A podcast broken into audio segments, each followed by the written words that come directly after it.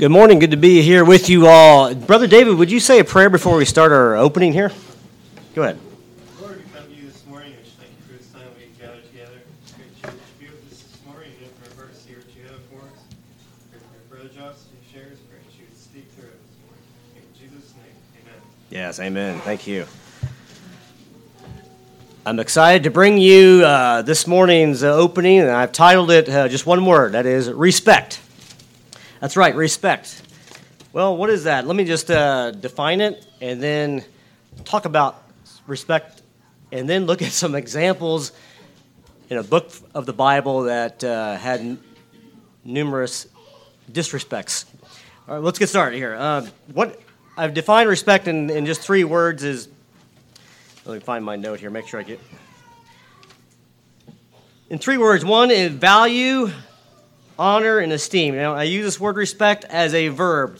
So it means to value, to honor, and to esteem. You younger people, esteem means to, like, regard very uh, highly, look up to. Do you ever have anybody you look up to in your life? Hey, we got a few. Maybe you have, a, maybe it was a parent or a... a an older person, and you, you really esteem them highly. I look up to my dad even today, and I think it's kind of, it's a good thing to have people you look up to. That's that's good. And that's what uh, I am meaning when I say a word esteem. So we got value, honor, and esteem. Should we respect everybody? Yes, the answer is yes. And why? Here here's uh here's the the first point on value.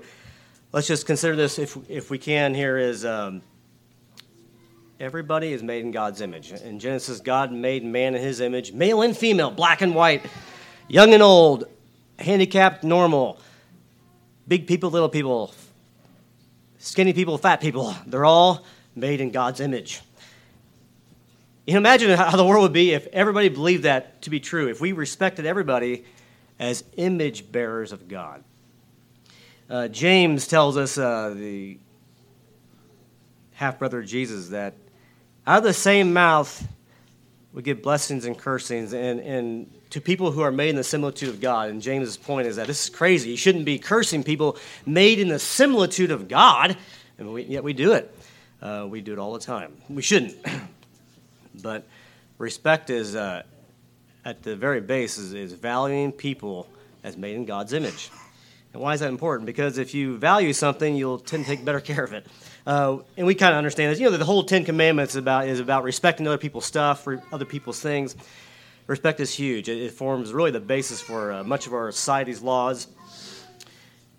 Jesus made an interesting point. Uh, when he was at a synagogue on the Sabbath, there was this precious uh, daughter of Abraham, a lady who was uh, s- sick. And Jesus, being the compassionate, merciful man that he was, I love the story. He goes and heals her. And that should be a, should have been a cause of great celebration. But you know what? The leader, that that that uh, preacher there, wasn't too happy. And he, I don't know, maybe he's pounding his fist. There's six days in which you can work and heal. Do that on that day. Rather than being happy that a, a daughter of Abraham was healed, this man was upset. And Jesus, uh, and rightly so, he says, "You hypocrite." Now, by the way, Jesus is, uh, is the, he has the uh, authorities, he has the uh, credentials to call somebody out on that, and he did. And he said, and notice what he says here. He says, on the Sabbath day, you'll lose your animal. You'll take care of, you'll take care of your animal. How much more valuable, then, is it to take care of a daughter of Abraham whom Satan has been, uh, it's in the book of Luke, and Luke thirteen. I'm just going to quickly look there, make sure I got that detail right there. And Jesus really called, he uh, tells this hypocrite, doesn't each one of you on the Sabbath loose his ox or his ass from the stall and lead him away to the watering? And ought not this woman, being a daughter of Abraham, whom Satan hath bound low these eighteen years, be loosed from this bond on the, Sab- on the Sabbath day? And when he had said these things, all his adversaries were ashamed, and they should have been. And all the people rejoiced for all the glorious things that were done by him. This man should have been respecting the value of a woman and a man. Any, anybody gets healed, and we should do the same too. I also notice here uh, Jesus makes an interesting statement, and as long as we're in Luke, let's just go ahead and turn there to Luke chapter six, verse thirty-one. We're studying, we're talking about the value. Uh, three things about respect. Now we're we're in this first thing, idea of value, and I think this is this pertains to this concept. When Jesus was teaching here, Luke chapter six, verse thirty-one. And as ye would that men should do to you, do ye also to them likewise. Well, that's also known as the golden rule, right? Uh, do unto others as you would have them do unto you. And but you'll notice here that he ties us into loving your enemies. Well, that's kind of hard. I mean, I can respect a lot of people, but it's, it would be hard to respect my enemies. But do you notice that Jesus ties us into um, the golden rule? And why that's significant is because when you think about respecting somebody, it's not, it is not whether uh, you really think they're nice to you or whether, whether they're not mean to you. That's irrelevant. It's, you're supposed to do it to however you want people to treat you, you should do the same to them. So it's it's uh, fair to say that uh, to uh, if we really value people, we will treat them just like we value our uh, our lives. We should treat other people the way we want to be treated. That's part of respect. And it includes your enemies. And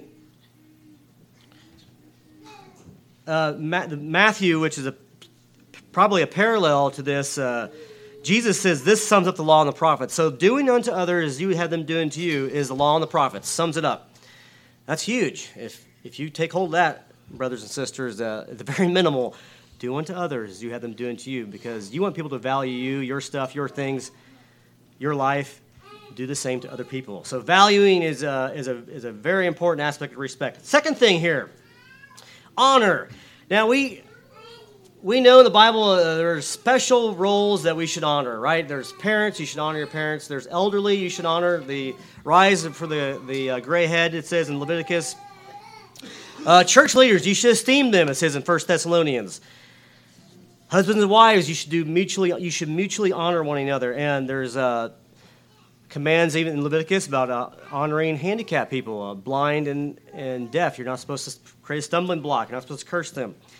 So those, we understand all those things, but what about everybody else? Do we even honor them? And the answer is yes. Turn with me, if you will, Romans twelve ten. Uh, I'm not trying to minimize all the all the special honor you should give parents and, and elderly. Those are all important. Do those. Amen. But I also want us to think about every single person you meet you should respect as well. Romans twelve ten, I'm turning there right now. We'll look at that. This is in the midst of a bunch of exhortations Paul is giving to, to the Christians here. And it is true, he's, he's talking to uh, Christians in the church, how they should treat each other. I think this is a command that he would see is for everybody, though. Paul says uh, in... Actually, I'm just going to focus on the second half of this verse. In honor, preferring one another. Has everybody got that twelve ten, the second half of that verse? In honor, preferring one another. I mean, somebody who's not as smart as you, somebody who doesn't look as nice as you, somebody who you don't like as much, somebody who is might be your enemy, somebody who annoys you, irritates you, aggravates you. You're supposed to do what? Brothers and sisters, it's actually a double, a double respect here, if you th- notice this. In honor, that's respect. Honor is, uh, I don't know how you respect someone without honoring them. But not only are you supposed to do it, do this command in honor, but you're preferring one another. That means you value them. And so I'm kind of this, uh, value and honor are sort of blended together as we see here. But uh, take hold of that command and just apply that to everybody you meet, right? Everybody you uh, come into contact, uh, it is super important that we honor. And preferring one another is... Uh, Putting people first above you, really. That's how I would see it. Uh, also, Timothy five, one through two, just underscore this idea that uh, you should respect regardless of age. It does include age, but it but it doesn't it doesn't matter what the age. Let's let's look at this if we will. Uh, First Timothy five, verses one and two. What does Paul tell us? This is uh, instructions for us today, even. Rebuke not an elder, but entreat him as a father.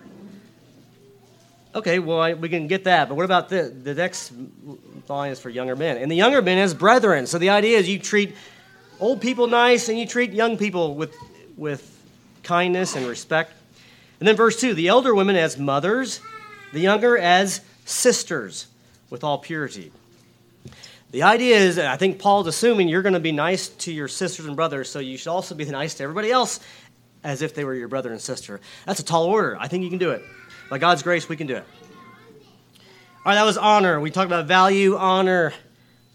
And now we're going to get to the word esteem. And you know what I think is uh, difficult for people to respect, and maybe you can relate to this. I think we see esteem here as almost like an option. Maybe we look at it respect as a, whether you're telling me to admire somebody. I mean, I might admire you, but I don't really admire him. I might admire you, but I don't really admire him. You know, picking whatever reason might be. Well, esteem is, is uh, not an option. Admiration might be. I'm not saying you have to admire everybody equally, but esteeming brothers and sisters uh, is actually commanded by God. And I think we do well to uh, just... as we think about respecting, it'd be like saying, I'm going to love this person, but I'm not going to love that person. I mean, all of us would say, no, you shouldn't do this. But have you ever heard people say, hey, respect is earned? A few hands, yeah. In some sense, I will agree that there there is some level of uh, respect there. We want to, like, uh, we can respect somebody's actions, for example, but I think we just shortchange the command to respect when we act as if it's a condition that must be met before you give it. Like in the way we admire somebody. No, esteeming uh, is, is not optional. It's commanded. And you say, well, yeah, but what you're asking me to believe, like this person is so much higher than me. And Jesus says, yes, um, Brother David is to be esteemed higher than me. And that's difficult because I have a natural bias. I'm naturally thinking myself better than he is. It's just the way it is. For whatever reason, I have, I have uh, just a bias towards thinking I am inherently better than most people in life. That's probably the case with most of you too. And so the uh, wonderful thing about Christianity, it takes away, it takes your natural biases and transforms you into a, a loving, nice, nice person. It should be. But I think it's not an option. It is, um, it's not about admiration. It's about giving somebody unconditional esteem. Just like you wouldn't say, oh, I'm going to, somebody has to earn my love. No, you wouldn't say that at all. You wouldn't say somebody has to uh, give, do X amount of things before you love them. Now, where do I find that in the Bible? Turn with me to Philippians two, and we'll we'll find out. Let's... We've heard it time and time again, but it bears it bears worth repeating. Two verses three and four. Just going to look at two verses here. This is a, an exhortation from Paul to the church of the Philippians, but it's also for us. Let nothing be done through strife and vainglory, but in lowliness of mind, let each esteem others better than themselves. Look not every man on his own things, but every man also on the things of others. But you notice that there in the end of verse three is let each esteem other better than themselves. That's going to take a lifetime to master, but let's do it today, right? Let's let's uh, make that our ambition to esteem others better than, than ourselves. It's not going to be easy because, again, the natural bias is not to do that. All right, I looked at uh, value, honor, and esteem. In the remaining time, I want to look at a book. It is interesting. I was listening to this book in the Bible. And I came to this conclusion. There's a bunch of rough people in this book that don't do the very thing we're talking about. They didn't respect a certain individual. And what book am I talking about? That's First and Second Samuel. I just noted how many times there was disrespect that happened. Let's take a look at a few of these in the time that we have. We're not going to get through all of them, but... do a study on your own sometime. I encourage you, as you look at these stories, there's some rough characters here, including the man after God's own heart who failed to do this on, on se- several occasions. I'm not just... My number one I had was Nabal. You remember him? This guy was super, super mean to David. I mean, talk about disrespect. David and his men took care of Nabal's sheep, and in return... Nabal uh, scorned and, and sent a bad, unkind message back, and this was a foolish uh, decision on Nabal's part. But David was also going to do a very rash thing, and, and it, only, it was only the intervention of Nabal's wife, Abigail, who uh, made an appeal to David that kept David from doing something very, very uh, terrible. And David was going to kill the whole household of Nab- Nabal. Well, all because Nabal had disrespected King David. But David... Uh, He appreciated Abigail's respect, and he relented. That's one example. I, And Nabal did die by the hand of God. Uh, Nabal was a foolish man. Another example I've seen, this is actually turning to Second Samuel, is the Amalekite that wanted a reward for killing Saul. I don't think, I think we can, it's safe to say he lied to David, but David said, why did you think you get a reward for killing God's anointed? You shouldn't have done that. That was, uh, and this Amalekite did not respect the position of King Saul, and David had this man put to death just for wanting to take credit for for killing the king of Israel. I mean, he thought David was going to be happy, and David uh, said no. You had done foolish, done wrong. Another example, it would be uh, Saul's son, Ishbosheth. That's in Second Samuel. And this, I get the impression he made a false accusation. He he goes to his most powerful man in the army who's fighting for him, Abner, and he says, why did you go into my father's concubine?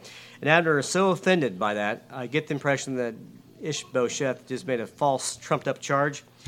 And because of his disrespectful comment, Abner switches sides, and he's going to join David's side. So that, is, that was a costly mistake on Ishbosheth's part to uh, disrespect his general. And then what? Ha- then moving on, we're going to continue on. We're, this is like the fourth one is uh, Joab, who was David's general. He doesn't like the fact that uh, Abner is going to be David's uh, probably his strongest man, and Joab, knowing full well the king was supporting Abner, he goes and cold-blooded murder kills Abner. And David uh, puts a curse on Joab. Even though he doesn't punish him, uh, David saw that this was this was a terrible act to do. It was just an ambition from Joab, David's general. Well, moving along, we also uh, get the king of Ammon, the Ammonite king, uh, shames David's men later on, and he shaves their beard, their hair, cuts off half their clothing. That was a foolish thing. That actually incited a war. Uh, when otherwise was going to be a friendly relation between two sides, this act of disrespect from the king uh, caused a war. What else we got? Okay, we got number, uh, number I have six here. This number six, right? It would be, gather my.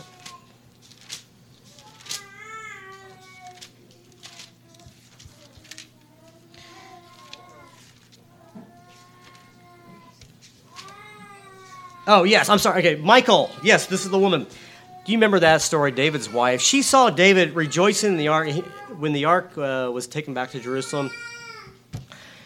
Rather than being happy with that, she scorned and despised him in her heart. Then she goes, tells David, oh, so you, when David got back, so look how glorious the king was and uh, displaying himself for the servant girls. And David said, well, I'm going to be honored by them. And she was uh, barren from that time forward. God punished her for her disrespectful comment to David. But now move along, and here is a, oh, it's a sad story, brothers and sisters. It is very sad, but it's the story of David's disrespect of Uriah the Hittite. You might say, well, that wasn't disrespect. I mean, David just, he wanted his wife. Yes, it's true, but had he valued, honored, and esteemed his fellow comrade, he never would have done the deed he did to Uriah. It is true that David was inflamed by passion, and you know the story. I'm just going to summarize that David was on top of the roof, nothing else going on, and he sees a beautiful woman. He inquires about her, and the servant says, is not this Uriah the Hittite? In other words, David, this is a married woman. Well, David's polygamous, and um, he's not, it's not uncommon to grab another, what's another woman, really? Maybe that's how he justified it, but maybe he also justified it by, this is just a foreigner. He's not even an Israelite, and nobody has to know about this, and most people didn't know about it, but as what happened, uh, Bathsheba, whom the, David took to, he slept with her, she became pregnant. Now you got a problem. What's David going to do? Well, David tries several things unsuccessfully to get uh, Uriah to go to his wife. And when that doesn't work, he's going to go to the option B, and that is to kill this brave warrior. And who does he enlist but Joab, who, who is also not a good, not a nice man. And these two men conspire to kill an innocent man. And Joab must have known what was going on. Uh, David had sent a letter by the hand of Uriah, no less, to Joab. That shows you the trustworthiness of Uriah. But Uriah gives his own death warrant and gives it to Joab. And uh, basically, the letter, the command is simple: you need to put Uriah in battle so that he dies. That's it. Now, Joab was willing to obey this command, and not only did Uriah die, but several of David's men died just because uh, it's all to make it look like it was in a battle. I mean, uh, maybe David uh, borrowed a play, uh, an idea from Saul back earlier when Saul tried to kill David by the hand of the enemy, and it worked. Dave, uh, Joab fell back, fell, had the army fall back, and yes, Uriah died, and, and other innocent, other men died too. This conspiracy was uh, super, super foolish, and you know the. Uh, You know, I alluded to the story of the daughter of Abraham, Jesus healing, and telling that synagogue ruler how much more valuable is a woman than an animal. Well, guess what? God used to drill this serious sin home to Nathan. A year later, that's right, the story of an animal, of a, of a man who had a sheep, a poor man, and then a rich man. This is told by Nathan the prophet. It's a powerful story. It gets David to thinking. David is so upset that there would be a man who would steal another man's sheep. Oh, that's terrible. And God, Nathan says, Nathan, I mean, uh, David, you are the man. And that works. The story works. Because how much more valuable was Uriah than, than a sheep, right? If David would have respected Uriah like he should have done, this would never have happened. And just getting near the end, near the end here, too, I, I noticed this is fascinating how the consequences of sin. Um, David and Joab. It's interesting that years later, David has a son, Absalom. And Absalom killed one of David's own sons out of revenge for what he did to his sister. And not only that, but he sets fire to Joab's uh, field. This is this is a uh, another example of disrespect. But Absalom wanted, uh, after Absalom had killed his half-brother, David banished him, and Absalom wanted to be restored. And David does halfway. He doesn't go all the way. And what is Absalom? He wants Joab to, to uh, go to the king, and Joab doesn't. Twice he asks the general, and the general doesn't do it, and, and Absalom sets fire. Well, that's not a uh, respectful action. That's wasn't sure to uh, endear uh, the general to, to you. And Absalom, I think, paid for it with his life when he was uh, in battle and hung up on a tree. If you remember, who was the one that killed him against the king's order? It was Joab. And David, what of David? You know, the consequences of sin. His disrespectful action years later came back to haunt him as Absalom, the, the prince, the king's son, disrespected his father in a, in a most terrible way. I mean, the story of he laid with his concubines in broad daylight. What, what a disrespectful thing to do to your father. But David had reaped the consequences of his actions. And I share all these examples. Uh, I was just I was intrigued how many times, and there's more in there, but how many times someone disrespected somebody else and the consequences of that disrespect. And so if nothing else, we can see these uh, stories in the Bible would be just respect others just so you wouldn't have the have the terrible consequences. But uh, as I close here, I just, I just want to reiterate uh, the three things we, we talked about was valuing people, honoring people, and esteeming people. And uh, it is so critical that we do that. Um, God is no respecter of persons. We shouldn't be either. So we shouldn't pick and choose who we are going to respect. Let's just do it to everybody, and we'll be much happier, and we will avoid terrible consequences of uh, disrespecting others. And we will be fulfilling uh, God's command of to esteem others better than yourselves. God bless you.